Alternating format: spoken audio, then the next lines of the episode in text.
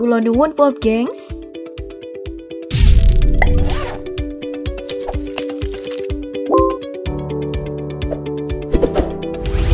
Sekarang kamu berada di Jawa Timur, bagian Jawa yang tidak selembut bayangan besarmu tentang kejawaan.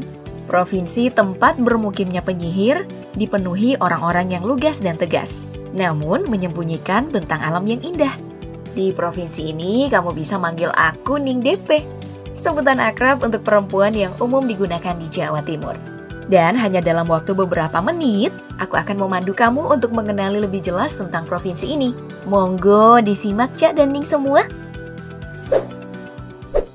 Sebelum kita mengenali secara umum masyarakatnya dengan bentang alam dan seluruh simbol-simbolnya, mari kita mengenang beberapa peristiwa tragis yang pernah terjadi di Jawa Timur untuk menolak lupa.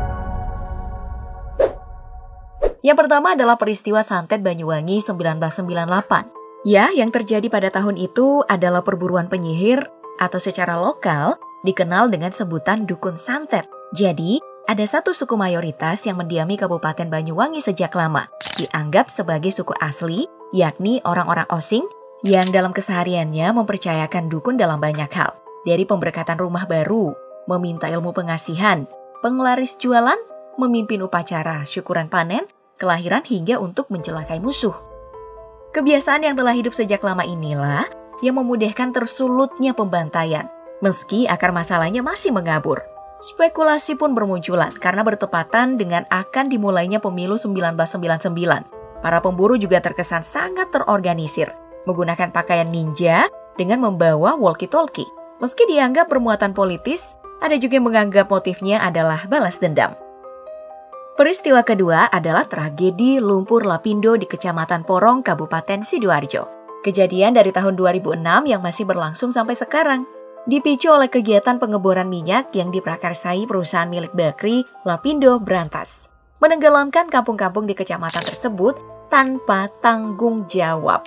Lepas tangan dan menyisakan kerusakan alam dan kesedihan kepada orang-orangnya. Daftar populer pun pernah mengulasnya secara detail di DP Explore untuk mengenang tragedi puluhan tahun yang sampai mendunia ini. Masih di Porong, tepatnya di Kelurahan Siring, kita masih menolak lupa.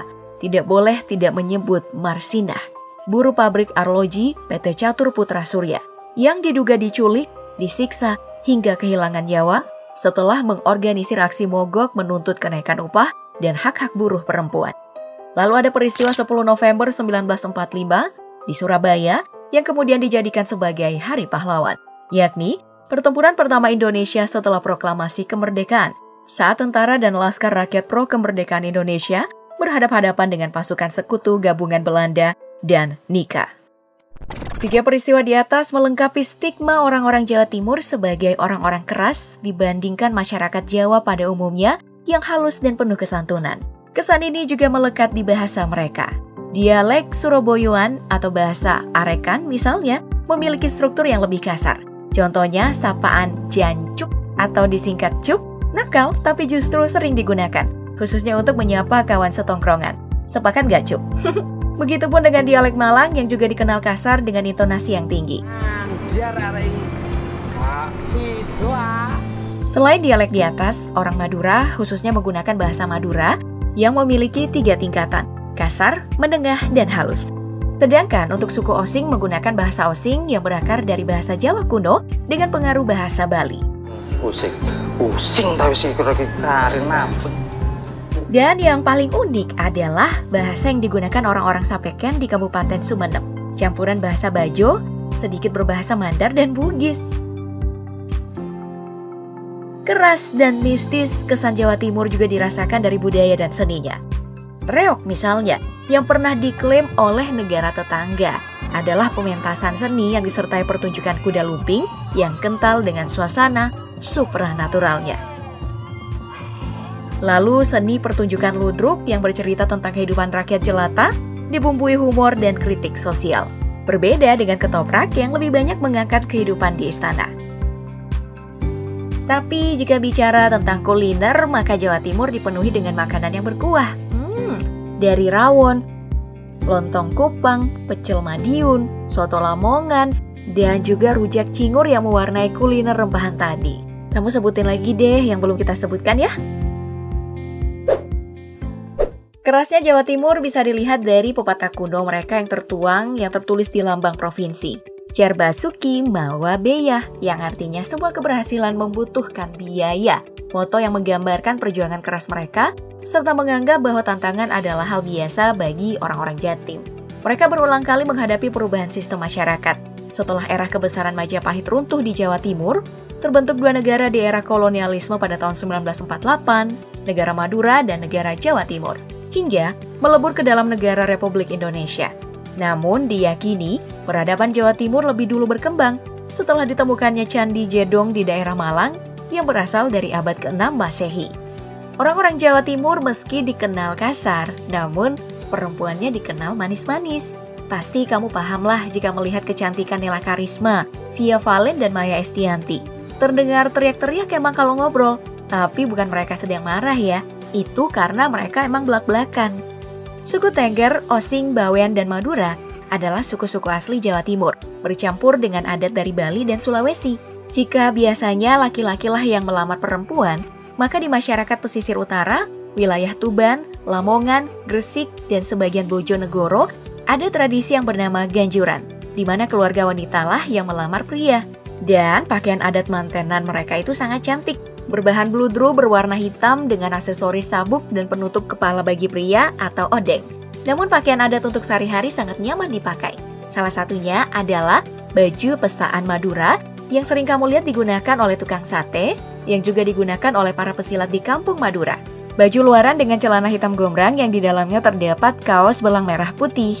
Ada juga baju gotil berwarna hitam polos dari Ponorogo. Sedangkan untuk perempuan, lebih sering berkebaya mirip di daerah Jawa lainnya. Mendengar Jatim, selain bahasanya yang terdengar agak kasar, juga terkesan padat dan sibuk serta panas. Sebut saja Surabaya, yang dikenal sebagai kota tersibuk kedua setelah Jakarta. Kegiatan bongkar muat di Pelabuhan Tanjung Perak saja disebut paling besar dibandingkan kota pelabuhan lainnya. Namun, sesibuk-sibuknya mereka jika tim Persebaya sedang bermain kandang, maka segala kesibukan bisa mereka hentikan untuk memberikan dukungan yang penuh. Kamu pasti sangat familiar dong dengan fanatisme supporter Persebaya bonek, Bondo nekat atau modal nekat, nama yang disematkan padanya sejak tahun 1988. Sejak mereka dengan hanya modal nekat mendatangi kandang lawan di Jakarta, mendukung timnya. Bahkan sampai tidur di emperan loh. Militansi bonek bahkan memprakarsai gerakan dukung tim di kandang lawan dan menjadi bagian dari kultus budaya persepak bolaan di Surabaya. Tapi sedikit keliru jika mengira Jawa Timur adalah provinsi dengan temperatur yang bikin kamu terus kehausan dan dehidrasi. Faktanya, di provinsi ini kamu pasti tahu ada pegunungan Bromo, gunung berapi aktif yang menawarkan pemandangan alam yang cantik. Dan tentu aja kota Batu yang menawarkan pesona kampung dengan panorama alam dan cuaca yang sejuk dan menjadi salah satu destinasi wisata yang digemari oleh pendatang. Ada juga Taman Nasional Baluran di Banyuwangi lalu Kawah Ijen di perbatasannya. Selain di Malang, di Lumajang pun kamu bisa menikmati ketenangan air terjun Tumpak Sewu. Nah, saat ini Jawa Timur telah berubah wajah menjadi salah satu provinsi yang berkontribusi terhadap negara, menjadi tempat industri-industri besar seperti galangan pembuatan kapal terbesar di Indonesia, PT PAL di Surabaya, industri perlengkapan tempur PT Pindad di Malang, industri besar kereta api terbesar di Asia Tenggara, PT Inka di Madiun, pabrik kertas PT Ciwi Kimia di Tarik Sidoarjo, PT Leces di Probolinggo, dan pabrik rokok. Sementara di Gresik terdapat Semen Gresik dan PT Petrokimia Gresik. Di Tuban terdapat pabrik semen terbesar di Indonesia yaitu Semen Indonesia dan Semen Holkim serta kawasan kilang Petrokimia.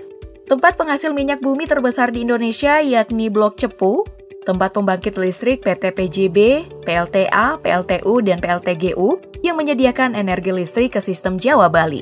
Dan tempat rencana pembangunan pabrik peleburan dan pemurnian tambang pertama di Indonesia dan terbesar di dunia, milik PT Freeport Indonesia yang berlokasi di Gresik. Nah, sampai di sini masihkah kamu betah berjalan-jalan bersama aku keliling Indonesia? Komen aja, kamu mau aku mengulas provinsi atau kota apa lagi? Hmm, kamu sendiri semua berasal dari mana sih? Silahkan tuliskan kampung masing-masing ya. Sampai jumpa di perjalanan selanjutnya.